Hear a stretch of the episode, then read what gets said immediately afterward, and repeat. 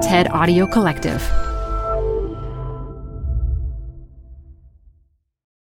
This episode is brought to you by Progressive Insurance.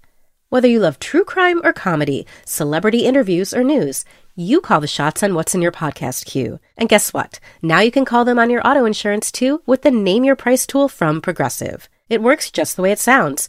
You tell Progressive how much you want to pay for car insurance, and they'll show you coverage options that fit your budget. Get your quote today at progressive.com to join the over 28 million drivers who trust Progressive. Progressive Casualty Insurance Company and Affiliates. Price and coverage match limited by state law. Hi, I'm Debbie Millman. Canva is great for designing visual content for work, no matter what industry or department you work in. Now, your next presentation with Canva Presentations. Start with a professionally designed template and use it as a springboard for your design. It's a serious time saver. Time to present but can't be there in person? Enter Canva Talking Presentations.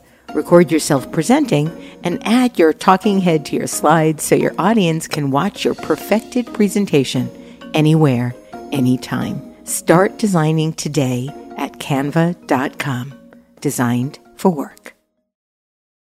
We often imagine if we're going to create some grand goal, oh well, you know, I I don't know how I do that, so I won't go there. But the actually really empowering thing is if you have a long enough term goal, you don't have to know how you're going to do it. It would be ridiculous to plan a 10-year strategy because so many things can change between here and there. From the TED Audio Collective, this is Design Matters with Debbie Millman.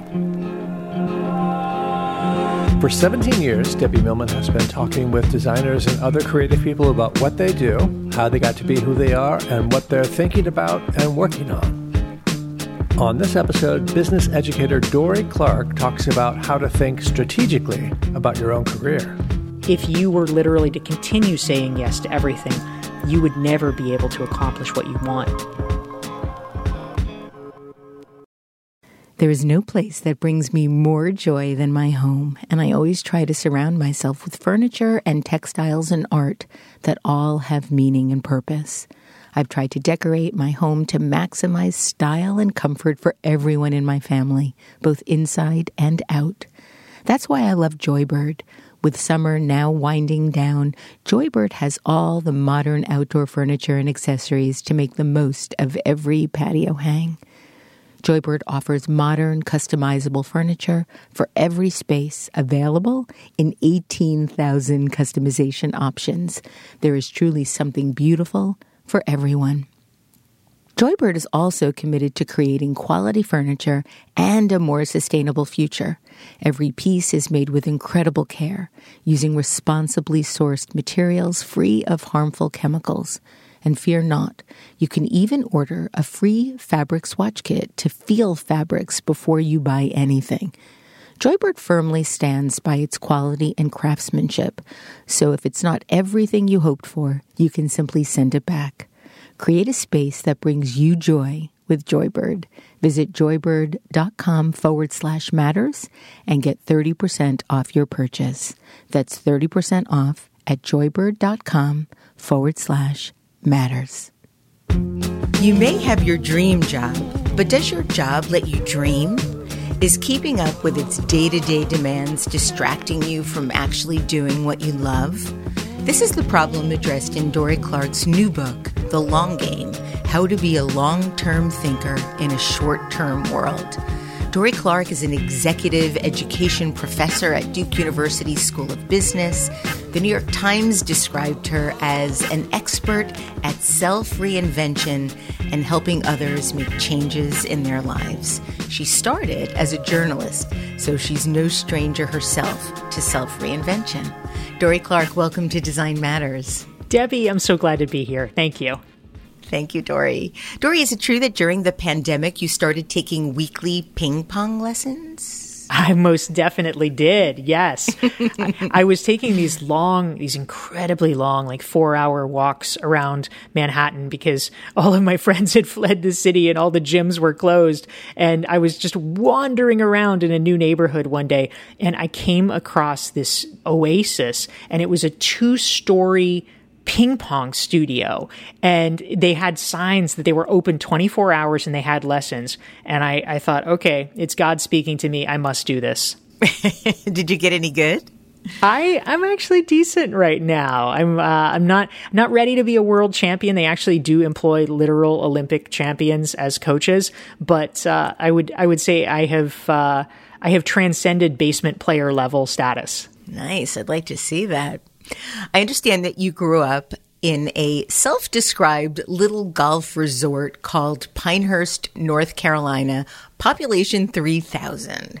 So, uh, did you grow up playing golf? Are you are you a sort of natural athlete that only comes out when um, playing? No, I really hated my hometown. I thought it was kind of boring and, and stultifying. And so my adolescent rebellion was refusing to play golf. Is it true that when you were a little girl, you wanted to be a spy?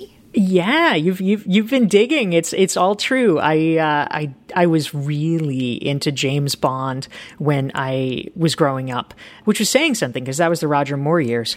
But I, I, just thought it was so sophisticated and so wonderful. So uh, I did uh, I did want to be a spy, and in fact, you know, my my adult catharsis version of that is writing a uh, lesbian spy musical. So that's that's one of my COVID projects as well as the ping pong. So Fun Home sort of meets Daniel Craig's James Bond. Something like that, absolutely. You mentioned as you were growing up, you felt incredibly frustrated. Um, I know that you felt somewhat um, curtailed by the opportunities around you. And at some point, you wanted to be a lawyer. Then you considered becoming a gay activist. But I also understand you were in a band, and I believe it was called the Unlimited Powers. So let's talk about your early days as a rock and roller. What instrument did you play? Where did you play? Give us all the details. yes, the Unlimited Powers was a very short-lived band. Uh, it was in, the title was inspired by, uh, I guess, appropriately by Anthony Robbins's book Unlimited Power. So I was a little bit of a self-development geek even as a teenager, and uh, I played the guitar kind of badly. I, I, managed to take a couple of years of lessons as a teenager, um, mostly so that I could sound decently impressive strumming uh, the Indigo Girls um, by you know a proverbial fire, and uh, yeah, we we just uh, we cut our singles by singing into uh, cassette recorders, and that was about it. oh, I'm going to spare our listeners. Um, are doing our own rendition of a Indigo Girls duet, but I think we have to set up a date to do that. Absolutely. Did you become a Tony Robbins fan or go to any of his seminars or? So the reason that we named the band that is that the the girl who was in it with me, her mother actually, I was over at her house, my friend Rosalind, and I was over at her house and her mom was reading Tony Robbins, as I guess most most people were back in that moment in time. And I saw it lying around the house, and I picked it up and I was flipping through it. And she, the mother, was just obviously very excited by this development because I think Rosalind was not a whit interested. And she she said, "Oh." Do you like that book? And I, I was like, I, I don't, I don't know. you know, what is it? And so she explained to me uh, the basic outline of what it was. And she said, if you read this when you're 13, you will be invincible. and I thought that was actually a, pre- a pretty good sales pitch. So she's like, do you want to take it home and borrow it? I was like, all right. So yes, that got me on the Anthony Robbins bandwagon. Well, it's quite I don't know if it's a coincidence then, but at 14, so one year later, you went to the Mary Baldwin College program for the exceptionally gifted. So you went to college at 14, one year after reading Anthony Robbins' Unlimited Power. I think he needs to know that. I think that's right. It was it was all that. the neuro linguistic programming. Let's let's right. give credit where credit is due. so you attended Mary Baldwin for two years, then you transferred to Smith College, where you graduated Phi Beta Kappa. Where you majored in philosophy. I love that. You majored in philosophy. Two years later, at a mere 20 years old, you received a master's degree from Harvard Divinity School. So you had a master's degree at 20. I did. I did. In theology. I'm not sure how far that gets you, but yes, I did. So why theology? I was interested in Div School for a couple of reasons. Oh, the I love fir- that. There's a there's a like a little ac- not an acronym, but a nickname, Div School. yes. So the the first reason was that as I was studying philosophy, what I was really interested in was understanding life was was understanding uh, what motivates people and what drives them. And interestingly, if we really want to geek out here, at Mary Baldwin they taught a form of philosophy that it turns out is very uncommon in American academia, uh, which was continental philosophy. It's just a different approach to the discipline. What is continental philosophy? continental philosophy is largely focused on, uh, as the name implies, European philosophers, but it's focused on, you could see these sort of broader issues of metaphysics, of what is life? What's life about? What, you know, what are, what are we doing here? And I got to Smith and it, it turned out I did not know this and I did not know enough to even be asking the question they didn't teach philosophy that way. They taught philosophy in a really different way that is much more prevalent in American academia, which is known as, as Anglo American or the analytic tradition in philosophy. And that is much less concerned with European philosophers, much more concerned with, uh, I will say, in my, you know, deliberately loaded way, trying to turn philosophy into a science. And mm. so they're focused on logic. They're focused on math. They're focused on almost neurobiology, like the neurobiology of experience. And I just was like, oh my God, is this what I signed up for? This isn't what I was wanting to do. And so I, I kind of muddled through it to finish my major but I felt a little dissatisfied. I felt like I was sort of robbed. And so I switched over into religion and theology because I thought, okay, this is a little bit more where my interests lie. So I ended up going into uh, theology as a result of that. That was one reason. The other reason was uh, actually because of activist reasons. I was very interested in understanding the psychology of the religious right and wanted to uh, wanted to stop the Christian coalition, which at the time was. Uh, agitating very strongly against gay rights and other things that are important to me. And so I wanted to have a better sense of the theological underpinnings of where they were coming from so that I could be more effective. At that point in your life, you also assumed that your career was going to be in academia, but you ended up getting turned down by every doctoral program you applied to. And what I really didn't understand was how do you get turned down for doctoral programs after graduating from Harvard at 20? well, I, I appreciate your indignation on, on my behalf, Debbie. Thank you. I wish you were on the admissions committee. but um, what actually did me in, I, I I kind of have a sense of it. I didn't really understand that when you were an undergrad, being a Renaissance person is like the best thing ever. Like, that's if you're applying to undergrad, that's what they're looking for. They want diverse interests. When you are applying to a doctoral program, that is actually the last thing they want. They do not want diverse interests. They want one person who will do one extraordinarily narrow thing and I was not telegraphing that. And I think they, I think they saw through me and realized, oh, this, this person might be a liability. And where I really knew I was in trouble, you have to take the, the GREs. And I did well in the GREs. I did, I did quite well. But I was interested in switching over from religion into English literature. I wanted to do the intersection of religion and literature, uh, which was probably not a popular choice. And so I had to take the English subject GRE and I did not do well on that and I and I knew I you know I tried to study for it but in the middle of the test I'm like oh god this isn't going well when I see the question translate this from this passage of Beowulf from the old English I thought oh oh yeah that's not my area of expertise now is it Wow. Well, I, I do know from Roxanne, who has a PhD, that you do need to be fluent in I think, two other languages when you get a PhD in some sort of English of, of sorts.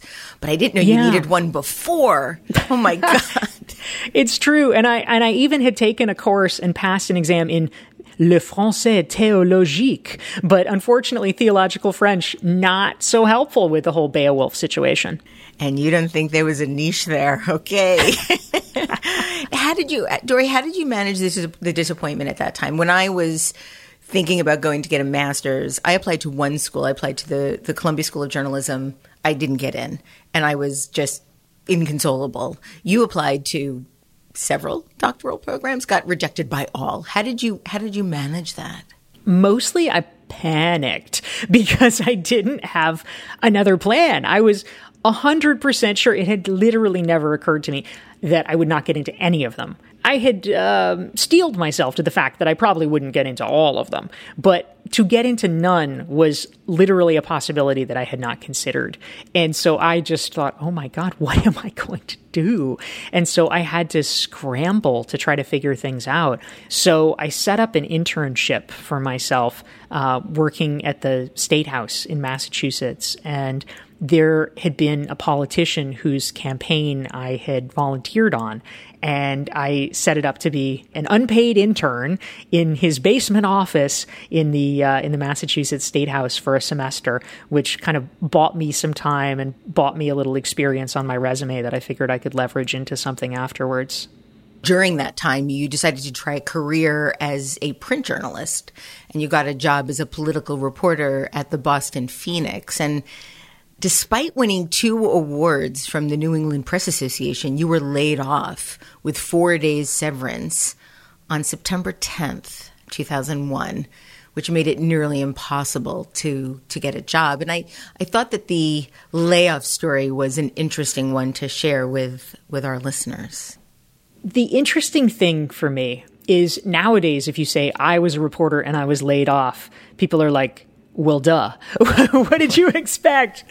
But the truth was, the year 2000 was literally the most lucrative year in history for print journalism.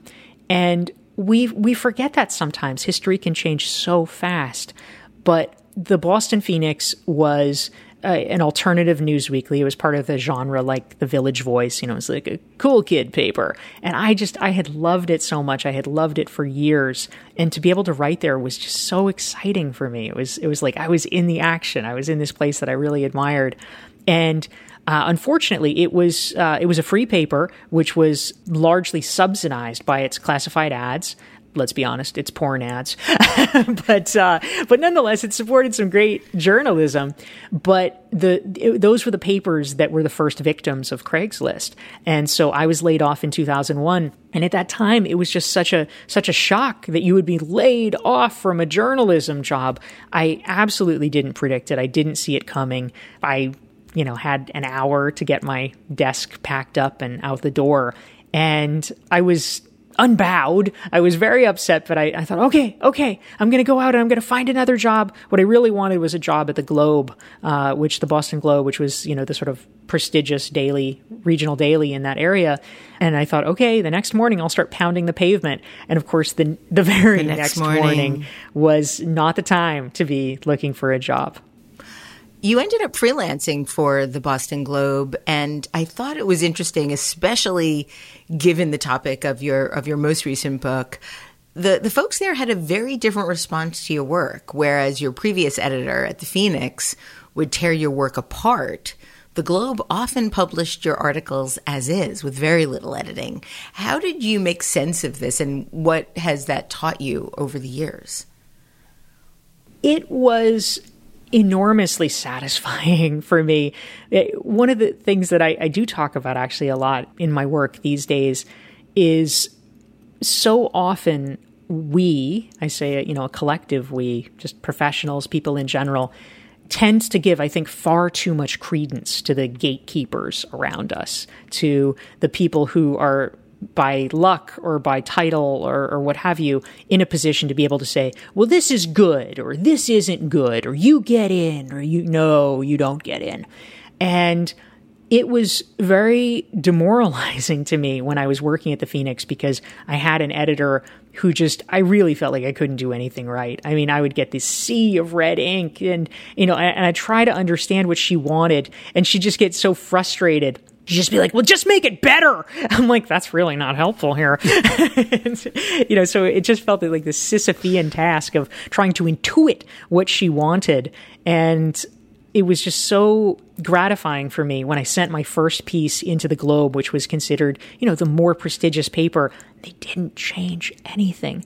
And it was kind of a, a you know, a lightning bulb moment for me because I think what I got out of it was just really understanding one person's opinion should not matter. I mean, fine, don't be an idiot. Listen to a hundred people's opinion, but one person's opinion could be wrong. And we're doing ourselves a disservice to give too much credence to that view, even if that person is in power. I want to get back to that. It's a really juicy topic. Um, but continuing on with your origin story. So, freelance writing really wasn't enough to support yourself. And so you pivoted again and made your first big professional reinvention and turned to political campaigning. And I think this is a different experience than what you were referring to about working in the basement for free. Here, you started working with Robert Reich, the former U.S. Labor Secretary, who had decided to run for governor of Massachusetts. Given your sort of bouncing around, shall we say, at the time. What made him decide you could be an effective press secretary? I think it was largely desperation. okay. Fair so, enough. I love the yeah. answer. you know, there's nothing like a low bar, Debbie. um, Bob had entered the governor's race late, and it was a crowded field in the Democratic primary. He was the fifth candidate who was running. And so the honest truth is that the other candidates who had been in the race longer had snapped up all of the usual suspects who were political campaign staff. And Bob was scrambling to try to assemble a team. And unlike some of the other people who were running, you know, there was the Senate president and, you know, people who had pre existing staffs and pre existing relationships they could tap.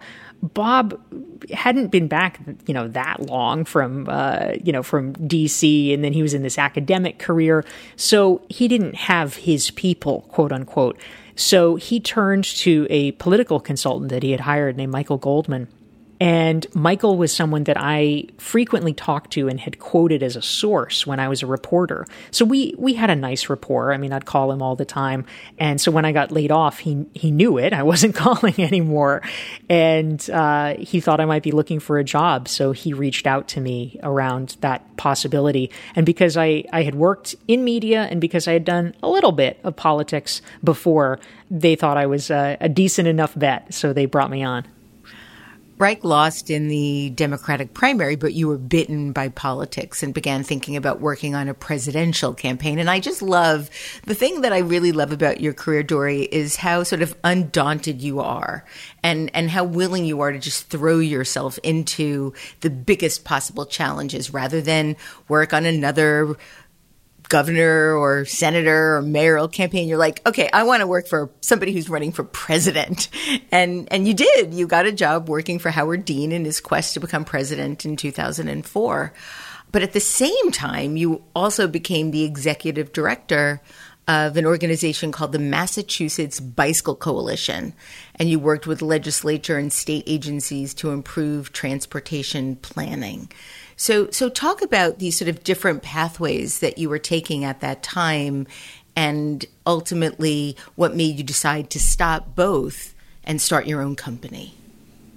So, I was full time on the the Dean campaign for close to a year. I worked first in Vermont for him, and then as the New Hampshire communications director around the New Hampshire primary, and it was a really exciting ride. I mean, Dean was someone who went from almost total obscurity and being at 2% in the polls to within a few months essentially emerging as the front runner in the race, a prohibitive favorite. And then, of course, rather tragically, uh, he finished third in Iowa second in New Hampshire and then quietly dribbled out of the race. But we, we got to see the entire ride. But I was all in on that campaign. I thought he would have been a terrific president. But after that ended, I decided it was time for me to go back to Boston, where I had put a lot of roots down. And I thought I would either run communications at a large nonprofit or perhaps uh, head up a smaller nonprofit which is how I ended up getting the job at Mass Bike, the uh, Massachusetts Bicycle Coalition. And uh, it was a really good education for me because when you're running this tiny nonprofit, you sort of have to do everything. You have to be a jack of all trades. And uh, also, it was a nice, uh, humbling experience for me because what I quickly discovered if you're running a bicycling advocacy organization, I was like a commuter cyclist. I'm like, yes, I support the transportation benefits of bicycles. You know, we need we need fewer cars on the road. The people who were my board they were like the biggest bicycle zealots you could ever have. Like our board president lived 30 miles outside of Boston and she didn't own a car and she would like bicycle in and out, you know, 60 miles each way for meetings. You know, we would have a board meeting in the morning and then a, a group ride in the afternoon. And I was the youngest person and I was also always like bringing up the rear. It was just really humiliating when our septuagenarian members would be clocking me. But you know, you, you just you dive in and uh, make it happen. What made you decide to go for broke, start your own company, Clark Strategic Communications, in 2006, with the title CEO? well, you know, I think the title is just self-aggrandizement, but uh, it's uh, yeah, the the CEO of the one-person company. But what I realized in the course of, of running this nonprofit was it was a three person tiny tiny organization so we were pretty much doing everything i mean we were doing you know I, would be in charge of marketing and event planning and fundraising and database management and keeping up the website and reconciling the QuickBooks. I mean, literally all the things. And I realized that I had managed to acquire this kind of comprehensive knowledge of how to how to run a nonprofit and just at some certain point i guess it had never really fully occurred to me before but i thought oh my god this is the same thing as running a business this is literally running a business and then you know it took me one or two beats and i was like wait a minute I could run my own business. And I, I just had so much stress running this little nonprofit where, you know, the, the board was wonderful, but they were not a super fundraising board. I was really responsible for raising all of the money and keeping this organization and our employees solvent. And I realized it would actually ironically be you know for for a lot of people you know that I that I coach or that I work with now they they might want to work for themselves one day, but they're like, oh, but I'd have to take this salary cut, and you know they've got the sort of proverbial golden handcuffs because they're they're so successful now, they're making so much money. I had the opposite problem. I was making thirty six grand my first year, then I was making forty five. They gave me the raise. I was actually not happy about the raise because I had to raise my raise. it was just misery, and I thought, you know what, I can for sure figure out somehow how to make that much money money and I could get rid of the stress of running this organization. And, and so I actually thought, wow, the safe choice for me, the easy choice is having my own business. So yeah, I, I, dove into it. That's a stress free uh, path to take, running your own business as a way to relax into your life. That's right. Now, you focused initially on public relations and consulting as the centerpiece of your business, but very quickly uh, shifted to marketing strategy. Tell me how that happened. That was me responding to market conditions, essentially, because at the time that I was doing this, I was starting my business in 2006 in many ways, I would say that was the inflection point of two phenomena. One was that social media was starting to take off, and you know, YouTube was was founded right around then. Facebook was just starting to become publicly available outside of college campuses. Twitter was hot, so everybody was very interested in social media. And the second issue was that newspapers, as evinced by my own story, were really starting to go into a free fall. And as a result, their news hole was shrinking, meaning the news hole is literally the amount of print space that they have available. So there would be situations where I was doing PR for clients and they would do something that, you know, the year before, two years before they had done, they're like, we're going to have a press conference. And they would expect, you know, 10 reporters at their press conference because, hey, we're having a press conference. and what they didn't really get is that, mm, you know, a quarter of the staff had been laid off and the newspaper had cut, uh, you know, dozens of pages. And so there was a higher bar in terms of what would constitute something that the papers would cover. So they'd organize an event. I would kill myself trying to pitch the press, get them out, and they wouldn't come to cover the press conference. And my clients, not all of them, some of them understood, but some of them thought I was an idiot. Being like, like, hey, loser, what, you know, Joe two years ago got the globe here. Why can't you get the globe? And it's like, it's because everyone's fired. That's why. But I just hated having to always be on the defensive and explaining that to people who were dissatisfied.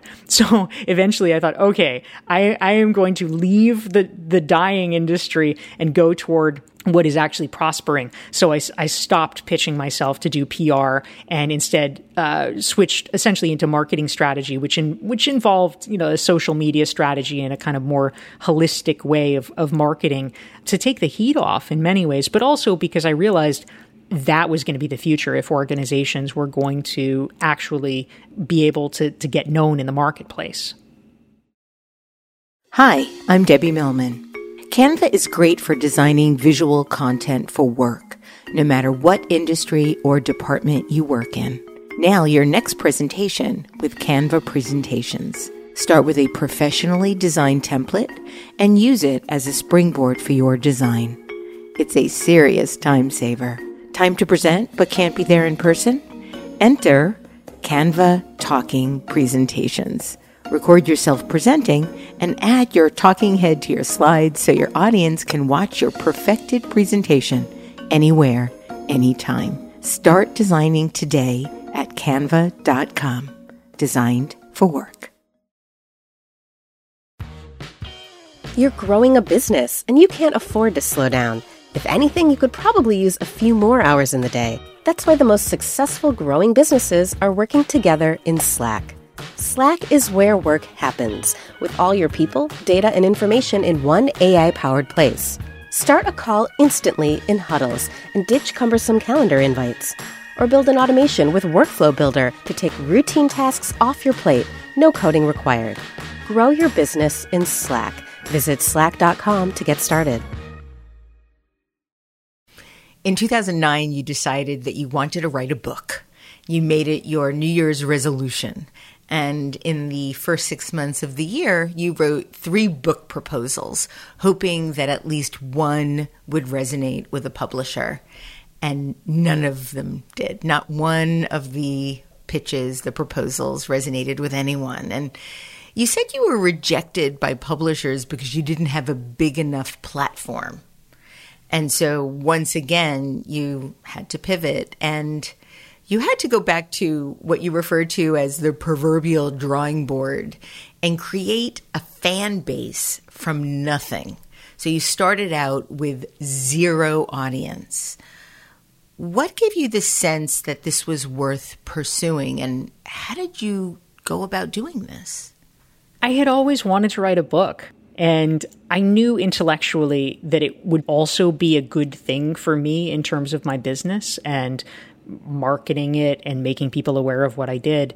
But at a fundamental level, it just was kind of a bucket list goal that I had admired authors from the time I was a little kid and wanted to do it. And so even though it was extraordinarily frustrating to have to realize, okay, this is going to take longer than I wanted. This is going to actually literally take years longer than I wanted it to.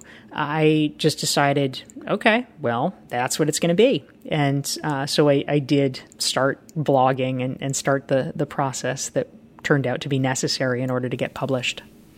In 2011, you wrote an article for the Harvard Business Review titled, How to Invent Your Personal Brand. And the piece went viral you were approached at that point by several literary agents who finally thought you had a topic for a book. And your first book, Reinventing You Define Your Brand, Imagine Your Future, was published in 2013 to great fanfare. As I mentioned in the introduction, the New York Times went as far as designating you as an expert at self reinvention and helping others make change in their lives.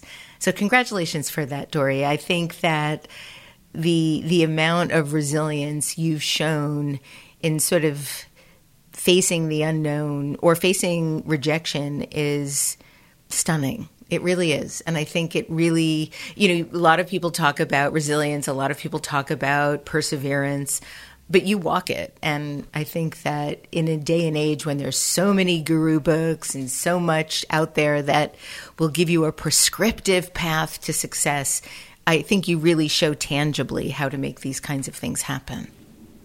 Thank you. I, I appreciate it. It means means a lot coming from you, Debbie. Back at you. Oh, thank you. So now I have a little bit of a um, bone to pick, maybe just a tiny one, just a tiny one, because let's do I, it. Bring yeah, it. Yeah, yeah. I have. I think you know that I have issues with the idea of a person being a brand, and and as somebody who's worked in branding for so long, I, I believe that brands are sort of manufactured entities that people conjure and create with imagination and innovation. They're not really real in the truest sense of the word real. You know, they don't have a consciousness, they don't breathe air as much as people would like to think that. They really, truly, scientifically don't. Brands don't have living, beating hearts, they don't bleed, they don't cry, they don't have souls or feel pain and pleasure.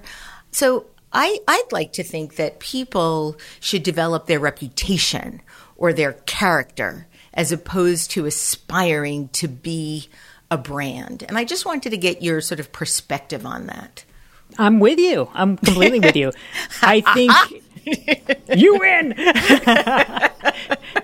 I really treat personal brand as um, an almost interchangeable term. I am uh, I, I am terminology agnostic, right? As you know, the term personal brand really was was coined and came to popular use uh, by Tom Peters uh, yes. uh, in a famous 1997 Fast Company cover story. I still and have so that, that, issue, by the way. Oh my goodness! Yeah, OG, yeah, I like it. Yeah, I do. I do. yeah. So you know, the term is 20, 25 years old. But fundamentally, all he's talking about is something that's millennia old, which is, in fact, your reputation. What do people think about you? Is it what you want them to be thinking about you? And if not, is there something you can do about it? Those are really the only three questions that matter. And I don't really care what people call it. I'm happy to use personal brand because it's a commonly used term of art these days. But fundamentally, what I'm interested in is making sure that for people whose talents may have been misunderstood or may have been underestimated, I would like to equip them with a way of fighting back so that they actually can be properly understood and valued and respected the way they should. I fundamentally agree. And that's really so much of what I like about your work. I think there is a big difference between aspiring to be a brand and having a brand. You know, I think it's possible for people to create brands, but to aspire to be a brand, I think actually limits our potential and our possibility because it doesn't give us this opportunity to pivot or reinvent, which I think is so important. Anyway, you've since written three other books, the latest of which is my favorite. It is titled The Long Game How to Be a Long Term Thinker in a Short Term World, which has already received terrific reviews. So, congratulations, Dorie.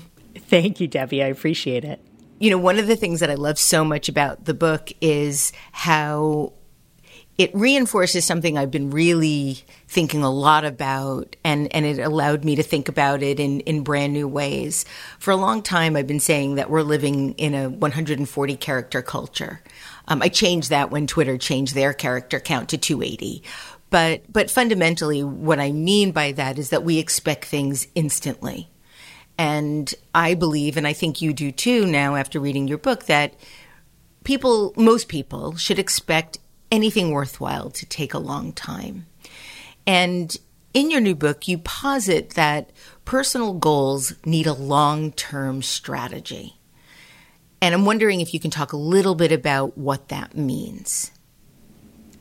Absolutely. And to your point, uh, it makes me think about the famous quote from uh, Peter Thiel they promised us flying cars, and what we got was 140 characters. yeah. and Yep.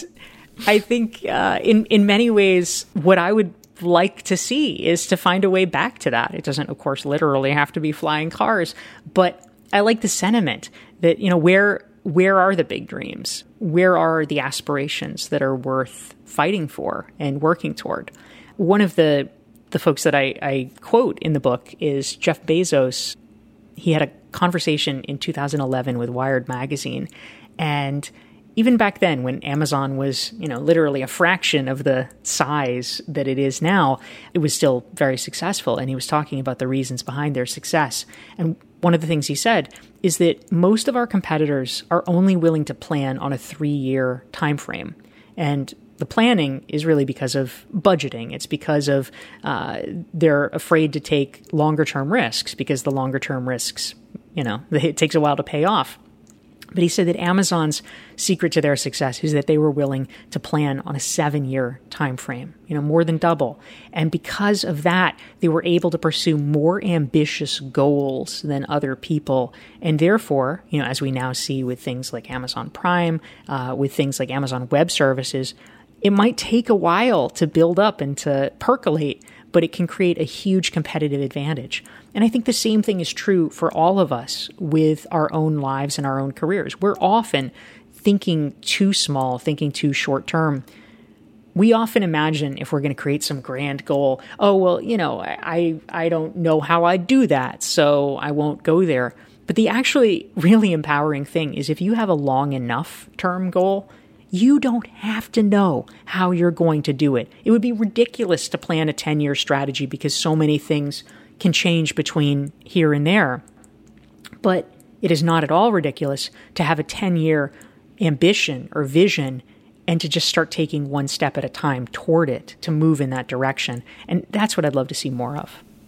One of the centerpieces of your book is the notion of strategic patience. Can you talk a little bit about what that is and how you might use it? So, I have never been a fan of patience. I uh, even as a It's a one of your kid- two least favorite things I understand from the book. that is that is true. I even even as a kid, I would just get so frustrated. I you know would be watching the news with my parents and hear about elections, and I'd be like, "Well, I want to vote," and you know, my mom's like, "Well, actually, you need to wait another sixteen years to vote." I'm like, "What?" it was so offensive. Um, so I, I I've never liked patience, but as I have uh, grown up, I have come to realize that we sort of have to make our peace with it because it is objectively true that many things you have to wait for. And uh, you're either going to suffer and shake your fist at the sky, or you have to reconcile yourself somehow. But I've created my own flavor of patience, I guess you could say, because I still have problems with the way that patience is so often talked about, which I think is a really passive enterprise. A lot of people, honestly, I think just to shut you up, will be like, well, just be patient. You know, just wait. Just, you know, just do your thing, Debbie. Just work hard. It'll all work out. You know, sit back. And I find that to be glib and and and really unhelpful. I don't want to sit back and wait. Now I understand I can't control the universe. I can't make it happen faster even if I want to. But what I have taken up and I hope might be helpful to others is what I call strategic patience because it is simultaneously understanding that things may take a while but also creating hypothesis, doing things, taking action, taking note of what is happening and tracking it so that you can pivot if necessary or keep going if if things seem to be progressing. And actually just taking a, a, a more muscular approach to the fact that yes, we have to wait, but no, we don't have to be, you know, suckers with, with vision boards wishing and hoping. You write how when you're in the moment, when you're trying for something, it's almost impossible to tell if something isn't working or it isn't working yet. How do you know when to fight or when to fold? That is the ultimate question. And it's plagued so many people. I mean, I, I know from people who are my colleagues, people who are my coaching clients, I see this. And even going back in history, um, a, there's a really interesting researcher named David Galenson at the University of Chicago who has studied artists. Um, he's an economist, and so he studies the lens of economics and art. And he talked about how somebody like Picasso, pretty much from day one, everyone's like, this guy's a genius. And, you know, fantastic. Yay for Picasso. Uh, his work sold for a lot of money. He got tons of positive affirmation. It's easy to be a Picasso in the world. But there are other artists, you know, Cezanne was one example, where it was not like that. And he had been literally working for decades. He was in his late 40s before he pretty much got any acclamation at all. And during those times, it's it's not just other people saying, eh, that's not very good. If you are that person, if you are Cezanne, even though we know from history that, you know, TLDR, he was good. Uh, you wonder about yourself, and it's it's so uh, dispiriting at times. And so ultimately, what I've come to realize is I think there are three key components to being able to help make the judgment about whether it's not working or whether it's not working yet. So, number one is actually taking the time, and a lot, a lot of us, a surprising number of us, don't do this, but taking the time to scope out in advance what it actually is likely to take to get where you want to go many of us make assumptions. We don't even realize we're making assumptions, but we do about you know what to expect or how long it should take. We think, oh, a couple of years. Well, okay. Have you studied it? Have you look? Have you talked to? Have you researched? Ha- have you examined people who have done this thing or something quite similar to it before to see how long it took them? Because if it took this person ten years you're probably not going to do it in a year. I mean, God bless if you can, but it's probably going to be more like eight or nine or 11. So, grounding ourselves so we know what to expect, so we don't somehow get discouraged midway through because we didn't realize the scope. That's number one. Number two is having a group of trusted advisors around you who are both supportive of you and knowledgeable about your field so that they can give you detailed guidance in those moments when you can't trust yourself, when you're too emotional, and they can tell you, oh, this is really good, keep going, or eh, maybe let's move on and let's try something else. And then the third piece is what I call looking for raindrops.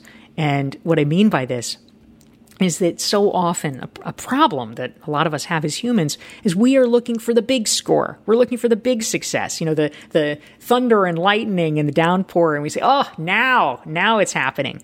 But it takes a while before that happens. And so, in order to really understand where we are in the process and keep motivated, we need to look for those kind of preliminary raindrops because usually the way a storm starts is there's just a few isolated drops coming from the sky. You might not even know. You might say, "Wait, is that a is that a raindrop? Did you feel that?" But those are the signals, the, the small kind of weak signals. Maybe more people than usual are starting to friend you on LinkedIn because your name is getting around. Maybe you get a compliment from your boss. Maybe you get invited on a weird random podcast that, you know, a person across the world has started and you think, ah, it's not a big deal. But it's a big deal if you understand that someone you haven't heard of wants to talk to you. It's those little signs, and that's what can help show you you're moving in the right direction. One of my favorite topics in your book is the section on learning how to say no. You know, when we're trying to make it, we tend to think that we have to say yes to everything because we might not ever have this opportunity again or you know anything is good to get the word out. We're worried about disappointing people. Other things on your list we're worried about negative judgments. We don't want to have hard conversations. It's easier to avoid them. We like feeling important that we're needed. So there's so many things that really contribute to this sense of no avoidance. First of all let's talk a little bit about why it is so hard to say no. Aside from from those obvious things, what is it about the human condition that kind of keeps us saying yes when we don't even want to? Yeah, it's a it's a terrible conundrum that most of us find ourselves in, and I, I think there's a lot of reasons operating simultaneously. One, we have gotten into I'll say in air quotes bad habits, but it's not really a bad habit, which is that early in your career when you were first starting out, yes actually is the right answer. It's not like you have this vast queue of people waiting to talk to you, right? Like, yes is actually pretty good because you don't know who's going to be important. You don't know what's going to be interesting. But the problem it's a great strategy when you're 22. It's a terrible strategy when you're 32 or 42 or 52 because you have grown in stature, you have grown in responsibilities, you have grown in connections. And so if you were literally to continue saying yes to everything because so many more people want things from you, you would never be able to accomplish what you want. So I think partly it's just a failure to understand, oh, I'm in a different place now. I need a different strategy. And the other area, which is sometimes uh, hard to deal with and hard to excavate, is that for many of us, being busy has emotional benefits. And there's some interesting research by Silvia Bellezza from Columbia Business School and some of her colleagues about the fact that uh, certainly in the United States and many other Western cultures, being super crazy busy is actually viewed as a mark of status. Yeah, it's a badge. Absolutely. And so people wear that. And if we were to take the steps that we need to actually dispatch some of those responsibilities, it actually calls into question some of our self worth, which is not incredibly healthy, but is often animating some of our decisions. You have four questions that you pose that people should ask themselves before saying yes to any opportunity. Um, and I'd like to share them. Number one, what is the total commitment required? I think we often forget that, right? Number two, what is the opportunity cost? Number three, what is the physical and emotional cost? And number four, I love this one. Would I feel bad in a year if I didn't do this? How did you come up with these four and how do you use them in your own life? So I came up with these questions the hard way because I kept making mistakes about my calendar. I kept falling prey to all of these things that we're talking about where I would stuff my schedule, I would overcommit and really, the only question that I was asking myself was, well, can I literally do it? Am I double booked or not? Okay, if my calendar's open, then yes, I can do it. And unless it was a obviously terrible request, I would pretty much say yes. But over time, I realized oh no, you know, I, I, was making choices about, you know, flying this place and that and whatever, and I would end up sick. I'd have, you know, backaches because I had been on a plane for 17 hours. I was, you know, just running myself ragged and not enjoying any of it. And I realized, oh, this is a problem. I need, I need to come up with a better set of criteria for myself so I can actually enjoy my life. And I, I think most of us feel that way. So how I've applied it in, in my own life, in the long game, I actually tell a story about this heartrending decision where I got invited to give a speech in the Caribbean by a friend to speak to her conference that she was helping to organize. And I ended up turning it down because I realized it would just would have been too much, too hard. And frankly, I, once I was peeling it back logically, I realized, oh, wait a minute. What I really want is to see my friend. She lives in Brooklyn. I could do that this week if I actually was organized and wanted to. But I've tried to get smarter and to get better about controlling our time because when we do that, you know, we have to have white space if we are going to actually be long term thinkers. It's not that we need an infinite amount of time or, you know, some huge amount of time, but you need a little time and you need a little space. And saying no and creating that white space for yourself is really an essential first ingredient. In the long game, you write about something that you learned after reading Frances Frei and Anne Morris's wonderful book, Uncommon Service. And they state choosing to be bad is your only shot at achieving greatness, and resisting it is a recipe for mediocrity. I loved being reminded of that. You go on to recommend that in order to be great at anything, you must decide what to be bad at. Tell us why you need to decide that. So, the essence of strategy at a really fundamental level is making choices. And the problem that a lot of us fall into is we are fine with the idea of, okay, I can be great at some things and not great at others. But when they think not great at others, what's in their head is like, oh, I'll be great at some things and then just average at the rest. That is not how it works. We have limited time, limited bandwidth. And so the truth is, if we're really being honest with ourselves, being great at something, over indexing in a big way, means that with a world of finite time and energy, you're probably going to be bad at other things. And in refusing to make that choice, everybody gets zeroed out. It gets everything's average, everything's meh. And so it's hard to face the idea that we would be bad at something, but we've got to let some of it go. I mean, I I don't cook, like pretty much period. I just don't do it. I was going to ask you, what are you bad at, Dorie? oh, I'm bad at that. I'm pretty bad at responding to email. I'll do it eventually, but it takes a long time. But I've made my peace with it because there, when there's things that I want to be great at, I I really try to emphasize that. Dorie, my last question for you today is this. You include a great quote by Longfellow in The Long Game.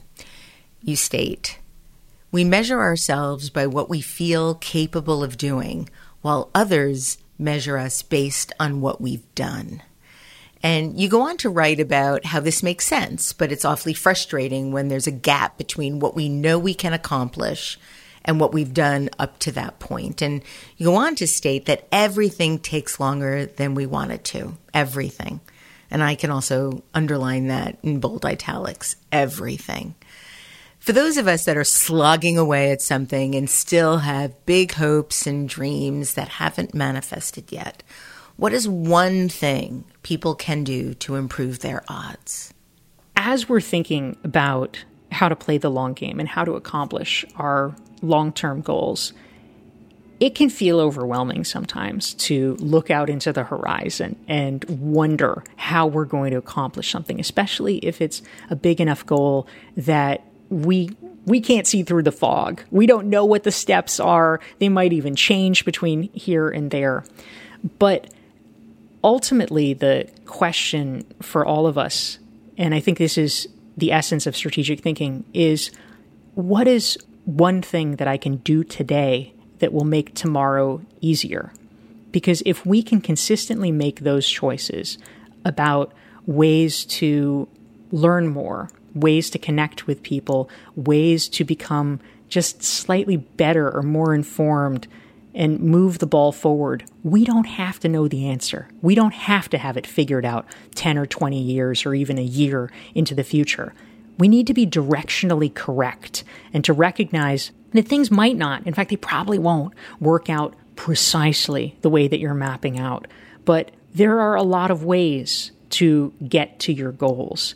I got turned down by every doctoral program I applied to, but within a few years, I was actually teaching at a university. And I continue now to teach at some of the top business schools in the world because when the door was closed, I climbed in a window. And I think all of us can do that as long as we keep in mind that it's not about tackling the whole problem. It's about taking small, consistent steps.